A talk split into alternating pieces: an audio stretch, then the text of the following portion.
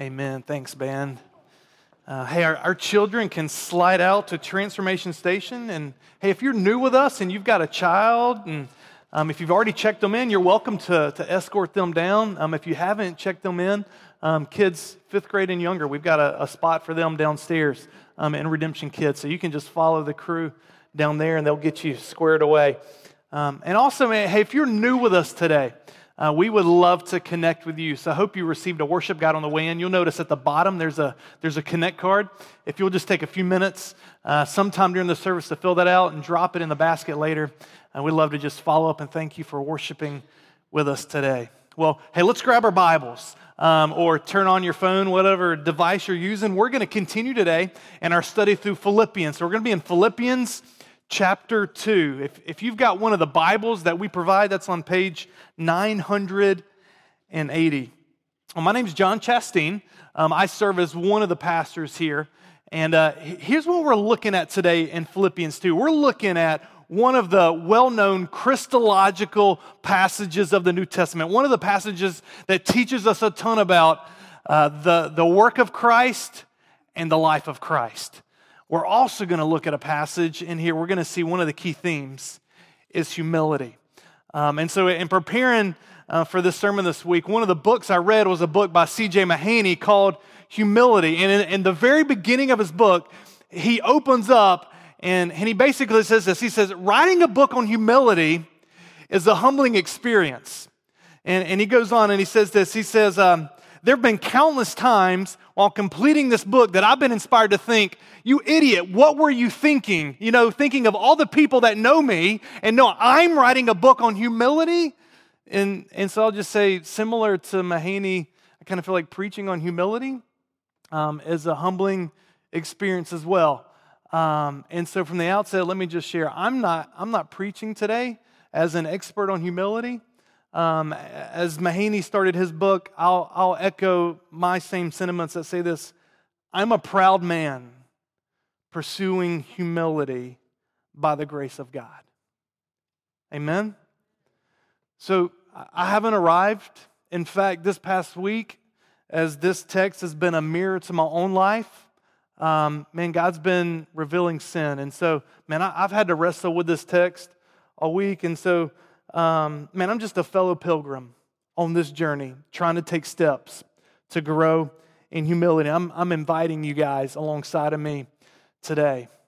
Um, but on a, on a kind of separate note, man, it is, it is hard to be humble when you've got the New England Patriots. Um, you know, right here, the hometown New England Patriots vying to win their fifth Super Bowl championship since 2002. I mean, and you got a quarterback like Tom Brady. I mean, come on, like it. Like I'm trying hard today to be to be humble. I hear you, Aunt. Yeah, I hear you over there. Um, but hey, let me let you guys in on a secret. Many of you guys know you can. If you don't know it, you hear my voice. You know, hey, this this cat's not from Boston.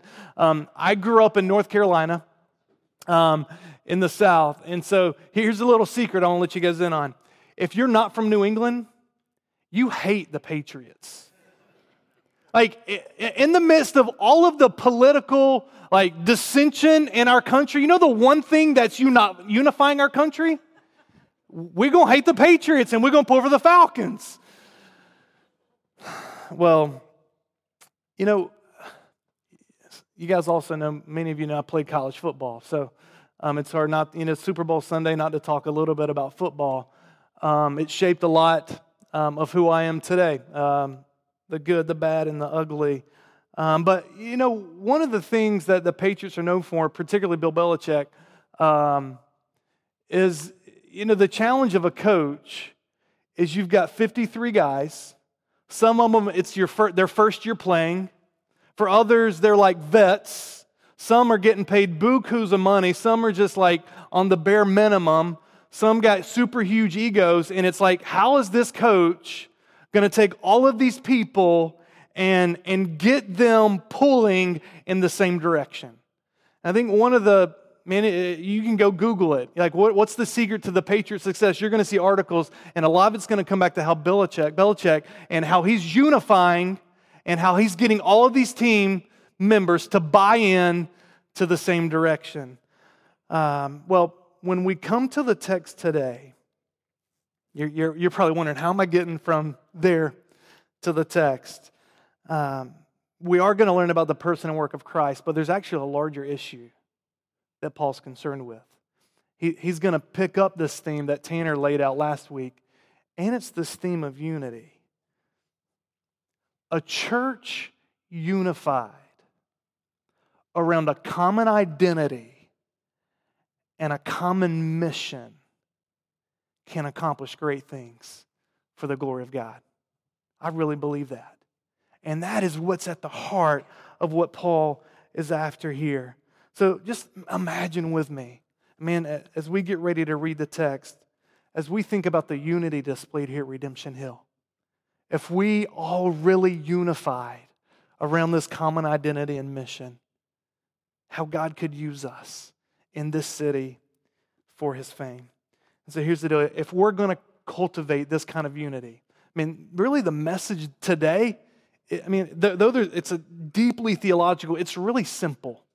It's this if we're going to cultivate unity, we're going to do it by being humble and selfless like Jesus. It's simple, and yet this is probably one of the hardest things to do. Anybody agree? Well, let's go to the text here.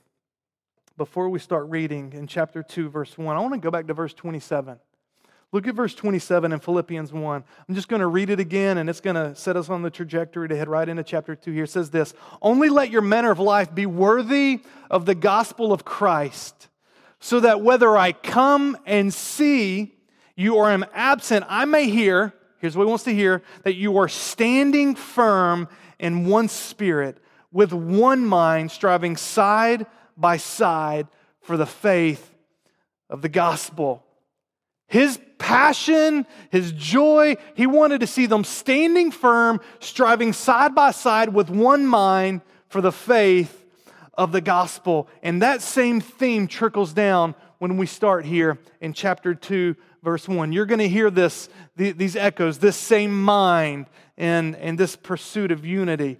So, Philippians 2, verse 1 says this So, if there's any encouragement in Christ, any comfort from love, any participation in the Spirit, any affection and sympathy, complete my joy by being of the same mind, having the same love, being in full accord and of one mind.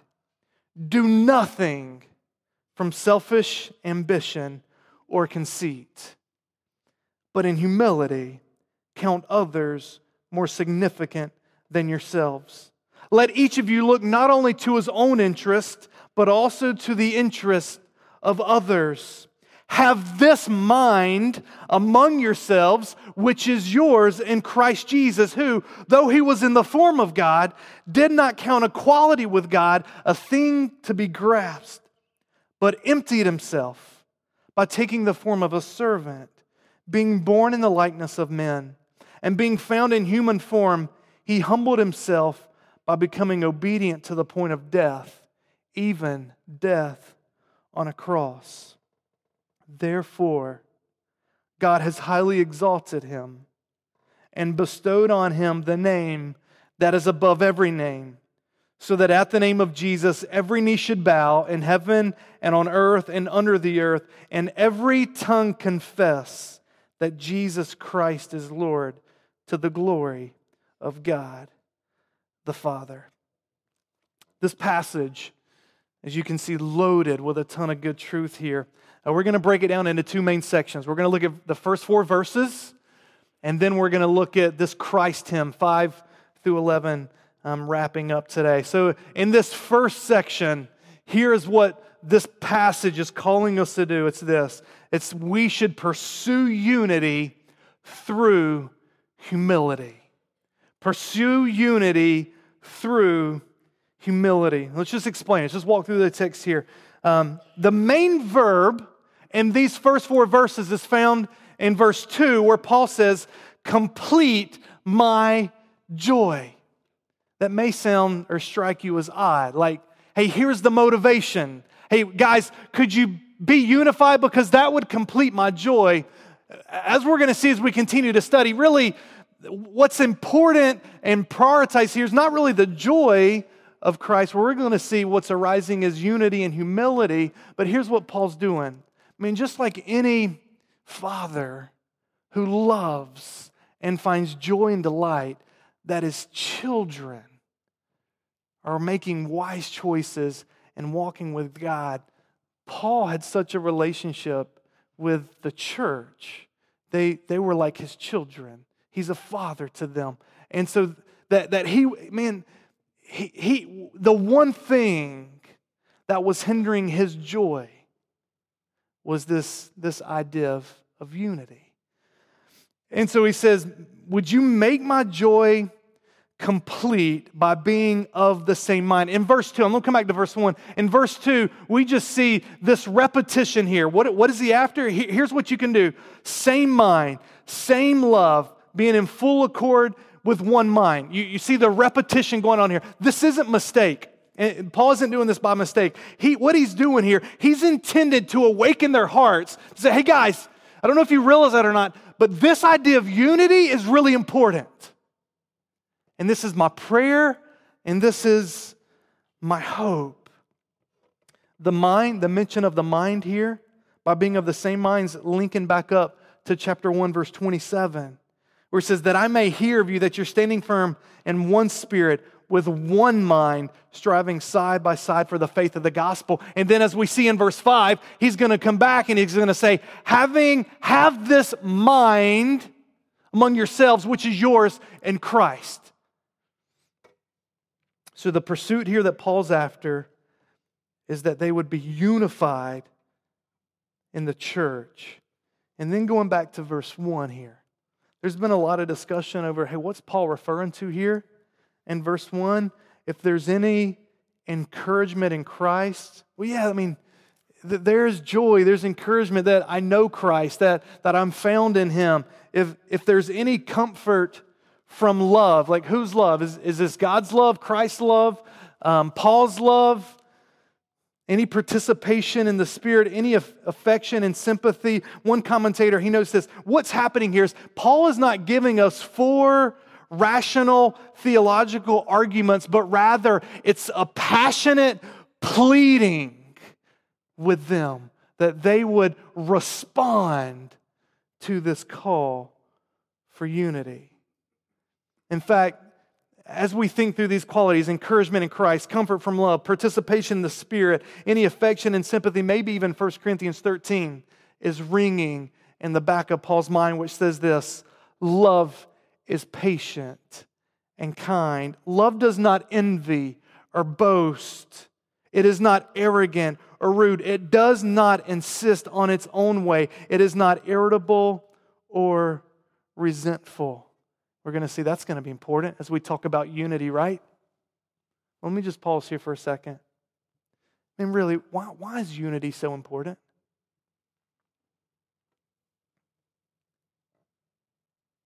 As I, as I think about spiritual warfare, I can't think of anything Satan would want more than to divide a church. I mean, if all we're doing is bickering, back and forth and fighting and dissension, you know what? We're going to be worried about handling conflict, and you know what we're not going to be doing? Fulfilling the mission that Christ has given us to go make disciples of all nations. If He can keep us mad and angry at each other, He can keep us from engaging the mission of God. He can distract us through disunity. And Paul doesn't want that to happen for them, and he doesn't want it to happen for us. And so Paul's saying, guys, would you get your mind straight? Would you get your head straight? And would you remember, remember your common identity and your common mission? And here's what he does He says, Look, here's the deal. My joy is going to be wrapped up in your pursuit of unity, and here's how you're going to get unity. First, he says this if you're going to pursue unity, starting in verse 3, you got to crush selfishness.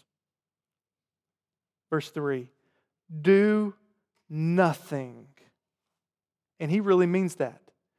Nothing. He's not just referring to Sunday mornings.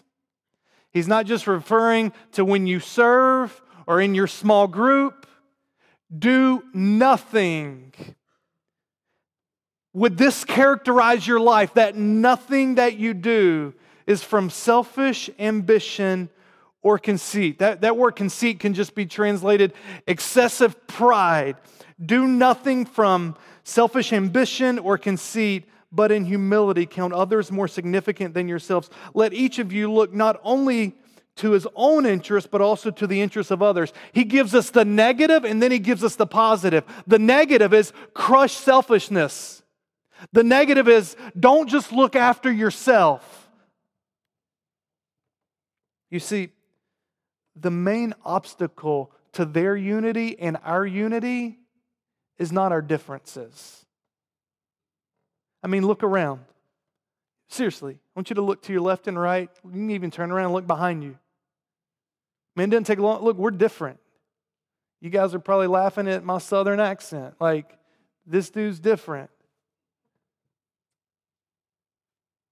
What divides us isn't our differences, it's our selfishness. That's what he's saying. This is what will kill unity in a church. Put yourself first, be prideful.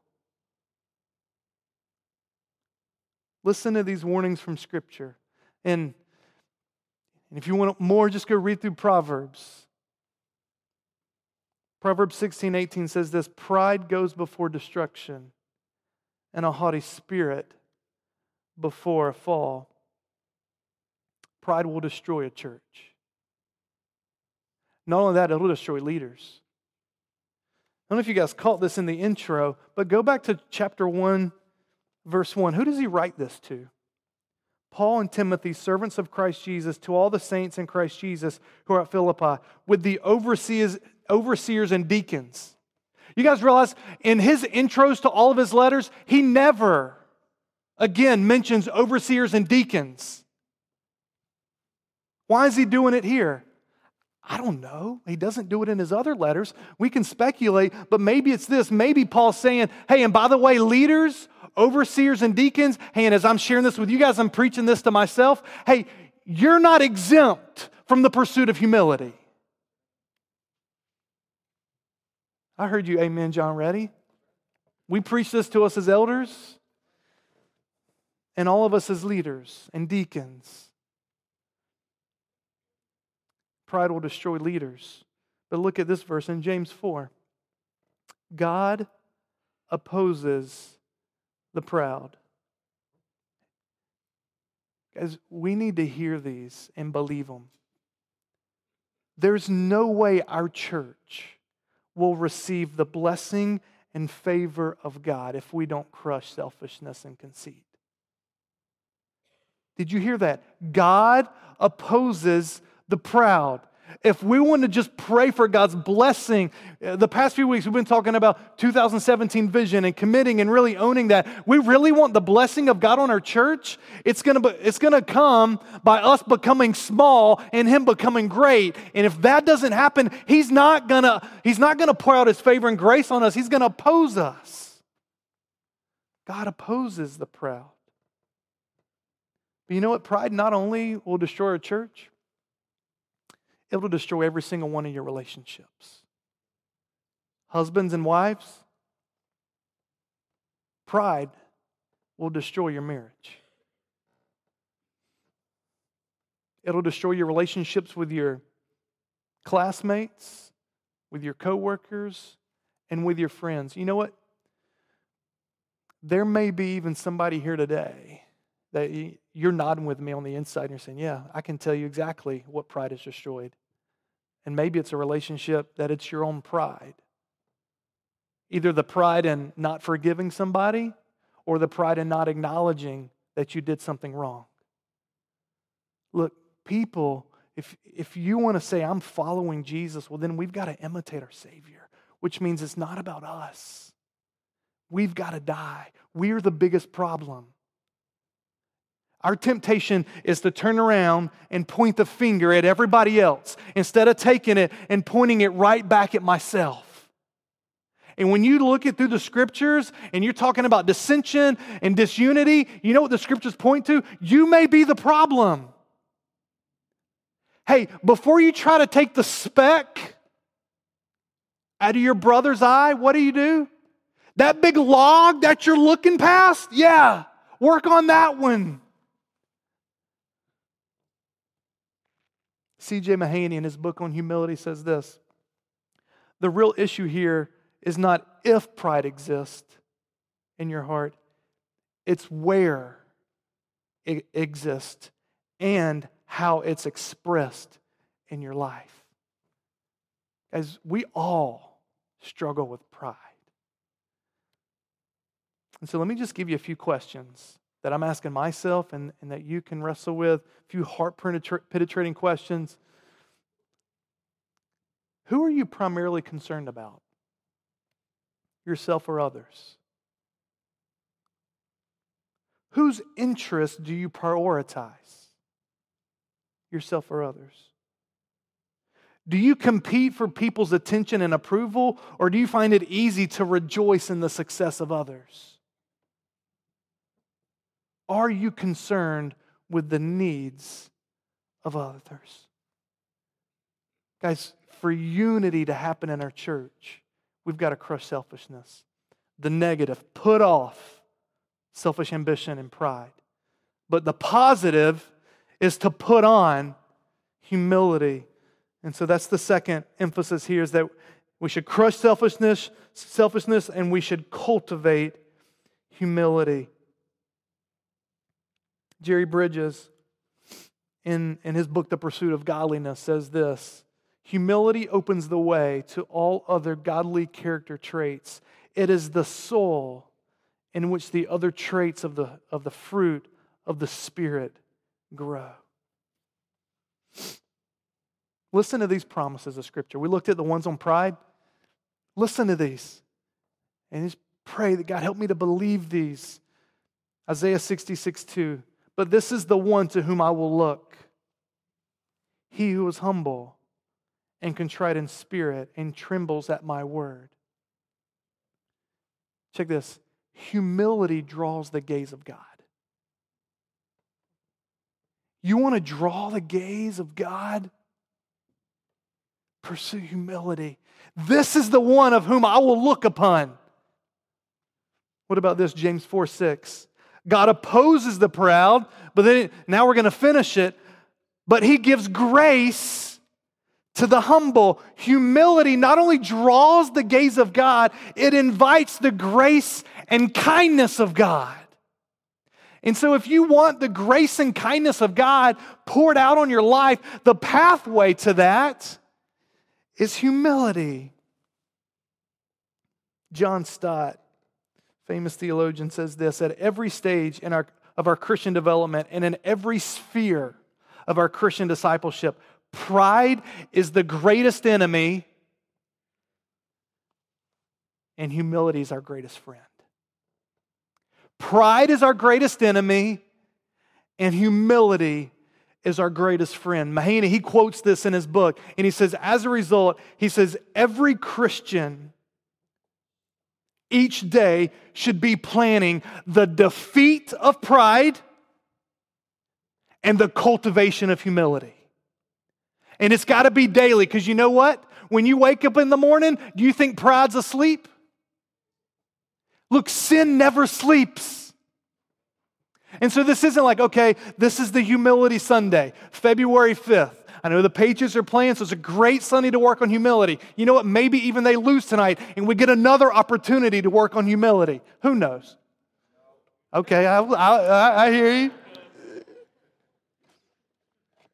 But this isn't just the day for humility, it's a pursuit daily that I would defeat pride and that I would cultivate humility. So, man, I don't have a ton of time to linger here because we still got a, a huge theological section to jump into. But I want to just give you a few practical ways on how to do this. Number one, humble yourself daily before God. Just make it a practice to either physically get on your knees or in your heart, just to humble yourself and pray. Here's what you can pray God, help me to see myself the way you see me. Because oftentimes, you know why pride runs rampant? Is because we're big and God is small. But when we see God rightly, we see ourselves rightly. Here's another practical one read and tremble at His word. And you know what? That takes humility. How about this? As you read and tremble at His word, allow God's word to shape both your doctrine, what you believe, and your conduct and character, what you, how you behave.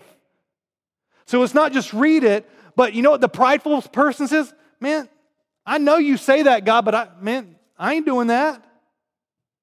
The humble person comes to the Word of God, acknowledging God for who He really is, and says, Okay, God says it. God, give me grace to apply it and do it. Third, confess any prideful ways. Just confess them, both to God and to those that you offend. Fourth, express thankfulness to God. One author, Michael Ramsey, says this thankfulness is the soil on which pride does not easily grow. Pride grows from an ungrateful heart and an unthankful heart. So you want to crush that? Express thankfulness. And then look for ways to intentionally serve others, put others first encourage others, and honor others. You know what? There's a lot of this going on in our church. So I don't want you to hear me today as if my assumption is that, man, we're all just wicked, wickedly prideful to the depths that we could be, and there's no humility here. In fact, there's a person in our church that was really encouraging to me this past week. It's a person that's pretty new. It's a person that found out that, that Lee and I were being placed with our second foster care placement and just showed up with a meal. Not only this person show up at a meal, we didn't invite it at our place. Um, we've had multiple meals this week, and so uh, we didn't we didn't invite that. That's just meant people lavishing on us. But this one person not only brought us a meal, they brought a meal to one of our friends that this per- that she had never met broke her ankle, a foster care parent, and just wanted to serve her. I mean, had never met this lady, but heard the story and said, I want to go take her a meal. That's cool. And so, man, it's happening. My prayer is that more and more, what we would be known for when people step in, man, if you're new with us, I want you to leave, and you may never come back, but I don't want you to ever say, you know what, that was just a group of, of a bunch of prideful people but that you would taste and, and you would say, you know what? They don't have it all right, but, but they're pursuing humility and they know who does have it all together and they're just following hard after him. Imagine. I mean, there's a lot. I mean, we're about to jump into some theological stuff, but just imagine, like, if we just really just applied verse 3 do nothing from selfish ambition or conceit, but consider others more significant than yourself. Mic drop, you know? Like, that's it. Like, let's just close up shop and go do it. And you're like, man, I want to go deeper into Christian. Like, get, really give me the meat. No, this is the meat. Go learn how to be humble. And, and I'm, I'm preaching to myself too, guys. In case you forget that, like, this is what I've been wrestling with and failing and repenting and, and trying to grow in. So let's jump into this next section. So, that first section, man, if we're going to pursue unity, it's got to be through humility. But here's what Paul does now. He says, hey, and, and you really want to know what humility, what that looks like? Look to Jesus. And so this last half, we're going to just spend our time enjoying this great passage. We're going to focus on, and here's the call focus on and follow Jesus' example of humility focus on and follow Jesus' example of humility. Verse 5 Have this mind among yourselves, which is yours in Christ Jesus. Hey, let me give you a few introductory thoughts here. Number one, people can, could write whole books on these next few verses. So, what does that mean? Like, w- there's no way in the next, whatever, 15 minutes I've got that we're going microscopic detail. Like, you're going to be sadly left wanting for more. Okay, can you guys give me give me that? So I'm not writing a book here with you. You're probably thankful too. You want to make it to the game tonight, all right? But but but second, in addition to be being pretty deeply theological, there's some phrases in here that even scholars are like wrestling with. And so it's tempting to just look at this as, as, a, as a passage for division and argumentation. And you know what? That would defeat the whole purpose of unity. So, like, we're going to go through it, but I want you to remember Paul's goal here was not to say, hey, guys, go, go get some good you know, division over this one. He was holding up Jesus, and his hope was look and go be humble and follow this example. Okay, you guys with me? All right. Well, let's jump in here. First, we have the command to focus on Christ's example in verse 5. Have this mind among yourselves. Hey, when you see that word yourselves, the, what's that referring to? Who's the you there? It's the church. Oftentimes we read scripture like John Chastain. Okay, John, you go have the mind which is yours in Christ. He's saying, the church, yourselves. This, like, I know we're individually, like, like receiving this word and reading it today, but it was given to the church. And he's saying, y'all, that's how we say it in the South. You guys, like collectively, do this, not just individuals, but as a church. Let's pursue unity. And so we, you know, I gave a number of ways that you could crush selfishness and cultivate humility, but but I left out one. I left the greatest one. You know what the greatest one is?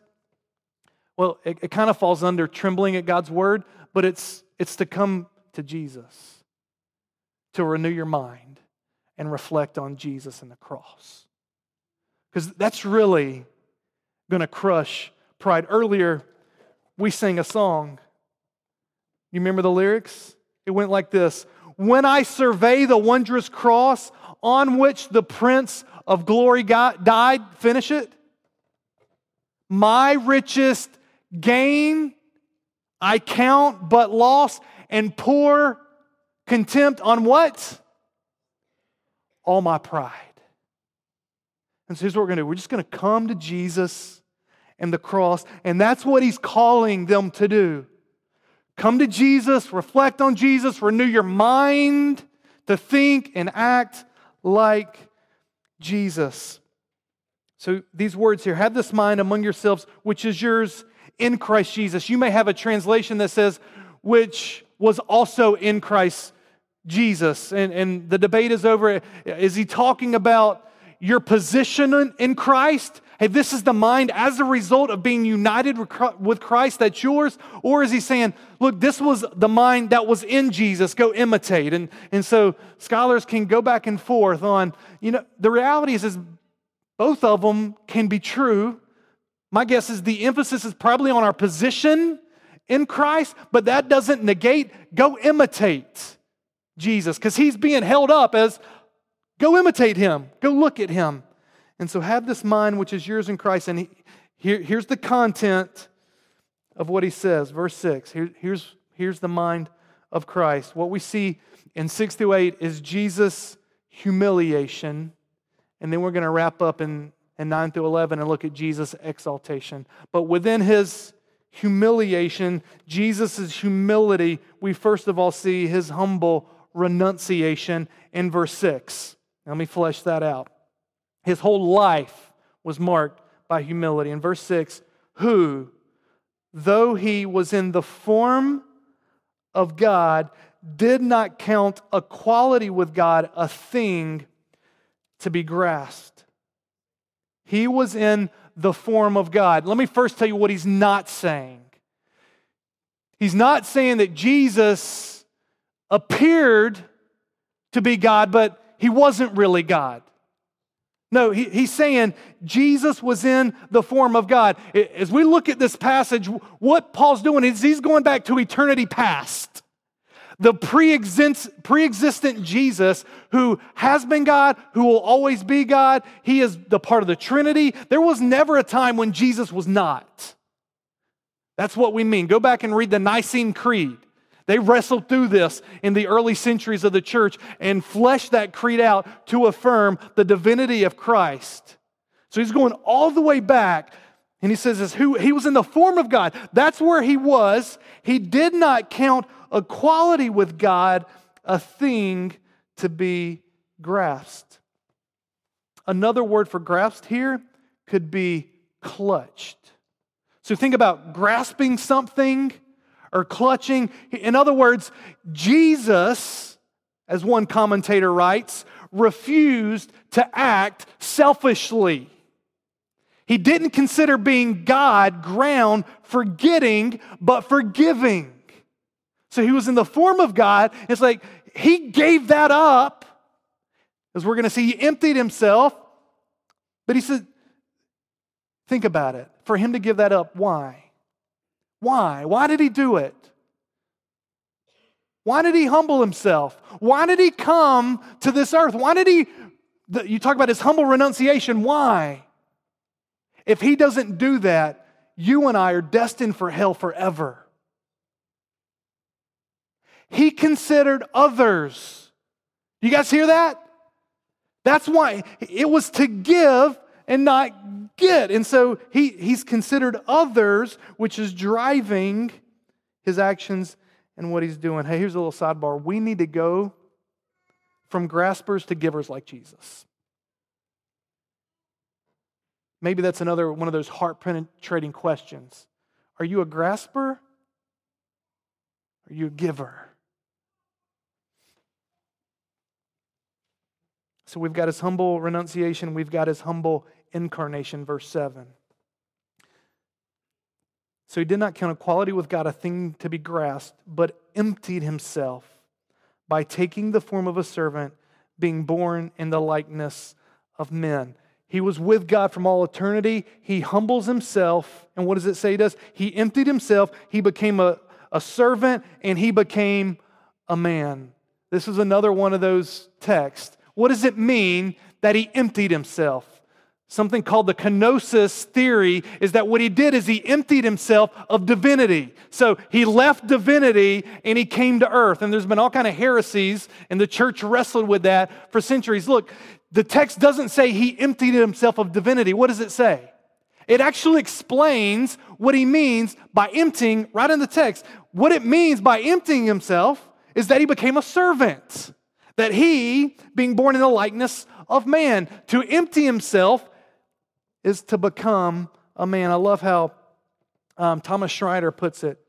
Um, he says this The emptying of Christ then consisted of an adding he emptied himself by becoming fully human. The text does not say that he emptied himself by surrendering his deity, it says that he humbled himself by adding humanity. He added humanity. And not only that, you know what? When Jesus, you look at his incarnation, look at his birth. Was it a noble birth? No, it displays humility. Look at his life. Was he, was he a king? I mean, we know he's a king. No, he's a carpenter, right? Like his life doesn't display extravagance, it, it displays humility. He took the form of a servant. A servant in that day would have been deprived of most basic rights. He became the lowest of society. Mark 10 says, He came not to be served, but to serve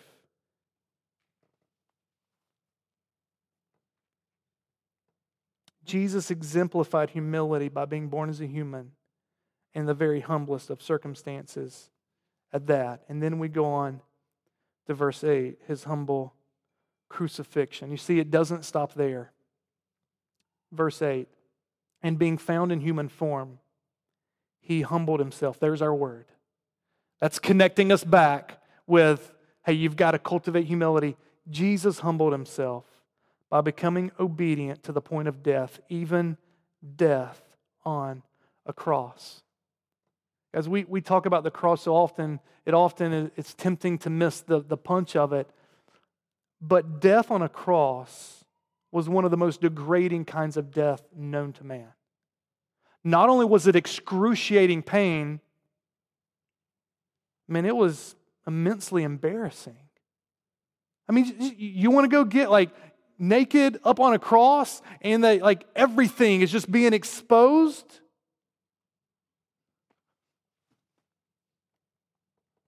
You know, as I've read through this, and many commentators note there's a, a pretty big parallel between Jesus and Adam.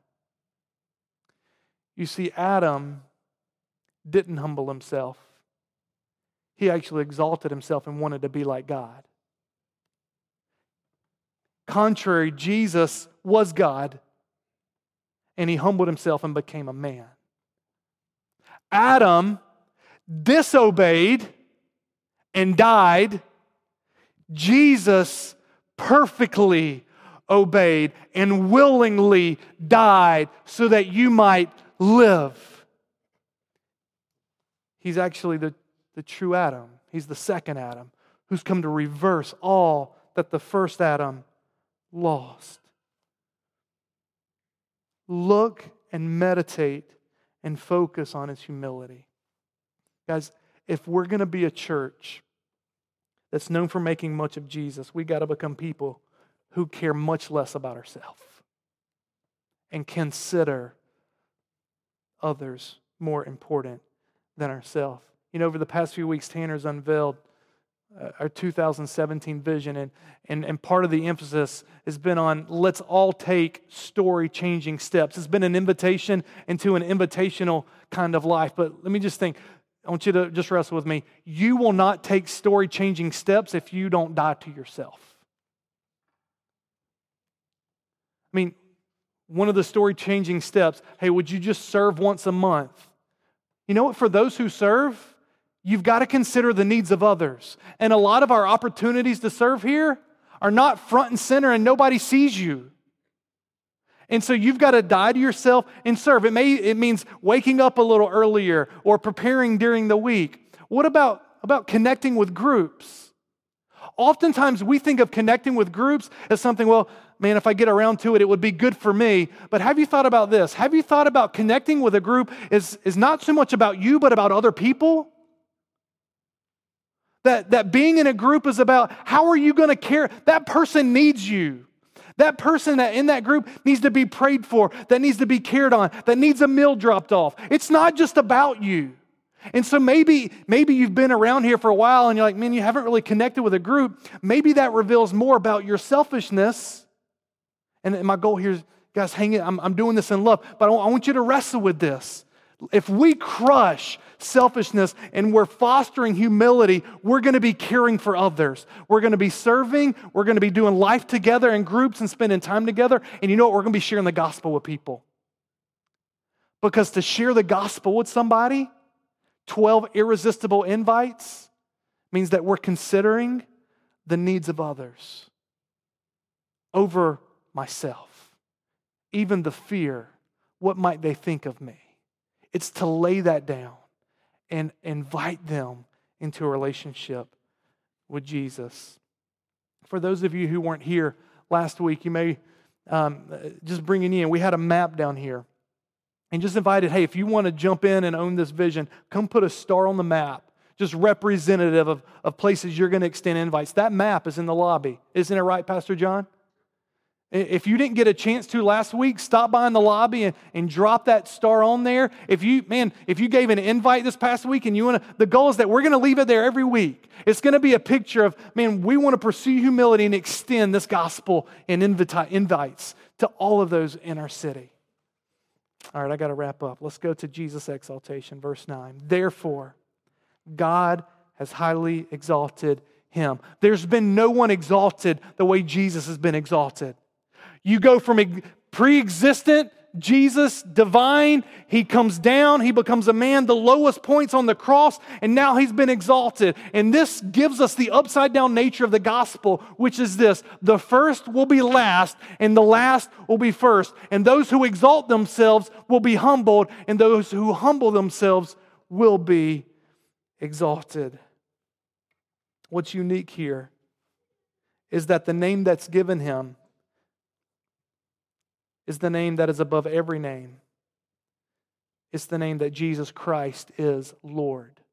In the Old Testament, this word Lord, in the Greek, it's the, it's the Greek translation of the divine name for God, Yahweh, in the Old Testament. So when, when you see that Lord in the, New, in the New Testament, it's the, it's the Greek translation of that is now being applied to Jesus. Now we know Jesus is being is God and has always been God, but now this this title is heaping upon him everything that comes with it. He already had it, but if he's exalted, he is Lord. Jesus if you're here exploring Jesus, here's one of the things you've got to wrestle with. He's not just a prophet, he's not just a good man. He is God. He is Lord. And one day, everybody is going to bow their knees to the King of Kings and the Lord of Lords. Some are going to do that in humility and joy, others are going to do that with great anguish because they've rejected Him as their King. But there's time right now, even today, if you haven't bowed your knees of your heart to say, Jesus, you come be my Lord it takes humility. Because pride says, you know what, I got it all figured out. I don't need any help. But it takes humility to say, you know what, you're right. I don't have it together. I don't stand up before God. I'm a sinner. And I need you, Jesus. And to be saved, it's as simple as hearing, believing, and in faith calling upon Him. Confess your sin, ask Him to forgive you and turn and follow him. And if God is speaking to you today, He's opening your eyes, respond and bow the knee. You know, my guess is that as we've gone through this passage here, a lot of pride's been revealed. Man, it's what it's done in my life this week. And so here's what I want to do I want to, I want to end with some good news. You know what the good news is? Jesus is not only our example, He's our Savior. That cross that He hung on, He paid the penalty for my pride. Every single one of your arrogant, selfish, ambitious, conceited moments, He went to the cross for. And so here's the good news. My goal today was not for it to fill you up with a bunch of guilt and send you out. This is the gospel. The gospel is, is as that is being exposed, come to Jesus because he's paid for it. Confess your sin. So when, when the band comes here in a second and they play, maybe some of you just need to pray and confess sin to God and say, I just claim and believe that Jesus died for that instance of pride and to confess it. And God, help me. Would your spirit work in me to be humble this week and to follow the example of Christ? Come to the cross with bowed heads and broken spirits. For God opposes the proud, but gives grace to the humble. And there's plenty of grace to be extended today if you come to Him that way. Let me pray. Father,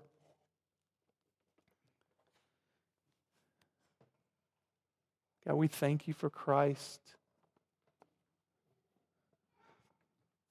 God, would you help us to see ourselves the way you see us?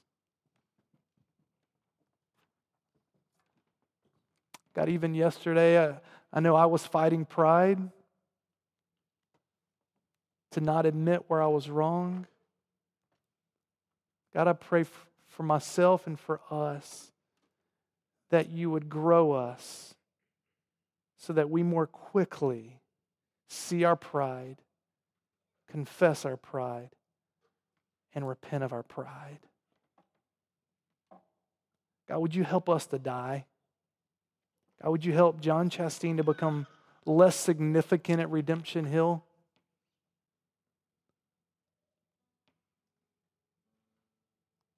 God, would you help us to see the needs of others? God, there's all kind of needs, even right now, that other people have that are here this morning. God, help us to see them. Help us to count them more significant than ourselves. God, help us to rally around this as a church, that it's not just a few people here pursuing humility, but, but collectively as a church, we're saying, you know what? Humility is going to mark Redemption Hill because that's what it marks our Savior. And that we're going to be a people passionate about Jesus, which means we're going to be a people who confess pride and pursue humility. So, God, reveal sin in our lives. God, help us to cling and come to Jesus and find grace. God, would your gaze be upon us? Would your favor be upon us for your fame and glory? We pray in Christ's name. Amen.